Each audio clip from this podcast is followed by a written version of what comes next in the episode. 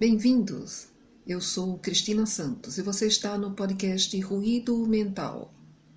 Neste episódio, refletiremos sobre a entrevista da escritora chilena Isabel Allende sobre a sua vivência e o que está aprendendo durante a pandemia do Covid-19. O podcast Ruído Mental está no ar.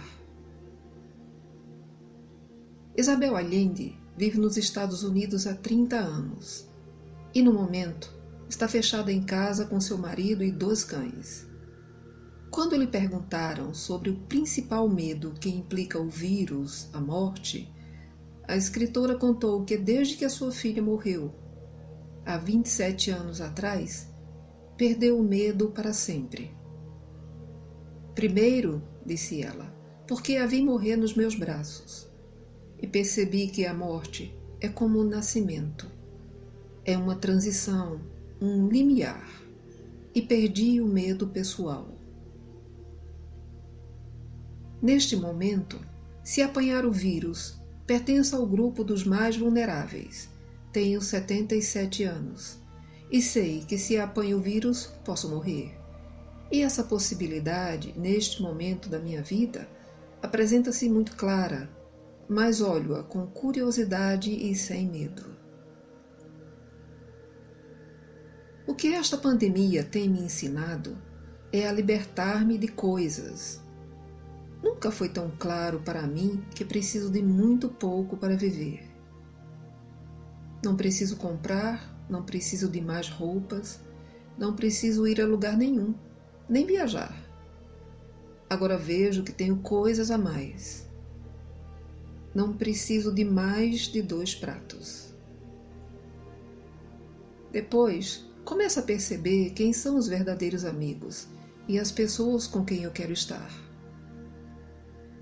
E quando questionada sobre o ensinamento da pandemia para o coletivo, Isabel responde: Ensina-nos a fazer a triagem das prioridades e mostra-nos a realidade. Esta pandemia sublinha as desigualdades de oportunidades e recursos em que vive a sociedade a um nível global. Alguns passam a pandemia no iate no Caribe e outros passam fome nas ruas ou em casa fechados. Traz também a mensagem de que somos uma única família. O que acontece com o ser humano em Wuhan tem um reflexo no planeta inteiro. Estamos todos ligados, e isso é uma evidência da realidade. A ideia tribal de que estamos separados por grupos e que podemos defender o nosso pequeno grupo dos outros grupos é uma ilusão. Não existem muralhas ou paredes que possam separar as pessoas. O vírus trouxe uma nova mentalidade e, atualmente, um grande número de pessoas, entre eles criadores, artistas, cientistas, jovens, homens, mulheres, caminham para uma nova normalidade. Eles não querem voltar à normalidade antiga. O vírus convidou-nos a desenhar um novo futuro. O que sonhamos para nós como humanidade global? Percebi que viemos ao mundo para perder tudo. Quanto mais vives, mais perdes. Primeiro, perdes os teus pais, ou pessoas muito queridas, os teus animais de estimação, alguns lugares, e depois, lentamente, vais perdendo as tuas próprias faculdades físicas e mentais. Não podemos viver com medo.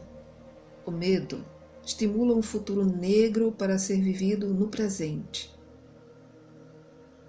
É necessário relaxar e apreciar o que temos e viver no presente. Após esta entrevista, refletimos. E nós, como estamos encarando este momento? O que estamos aprendendo? A vivência de dores físico-emocionais nos remete a repensar nossos valores e a redefinirmos metas. A ideia de que, quanto mais temos, mais felizes somos, cai por terra diante de situações limítrofes como a que estamos vivenciando.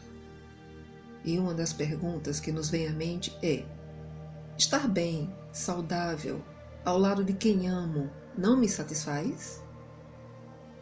A resposta será o fiel da balança para avaliarmos o que precisamos de verdade. Quer deixar uma mensagem ou sugestão para nós? Então acesse as nossas redes sociais ou o nosso site www.ruidomental.com.br e deixe o seu recado. A sua opinião é fundamental para nós. Fique bem e em paz. Estaremos juntos no próximo episódio do podcast Ruído Mental. Obrigado pela sua audiência.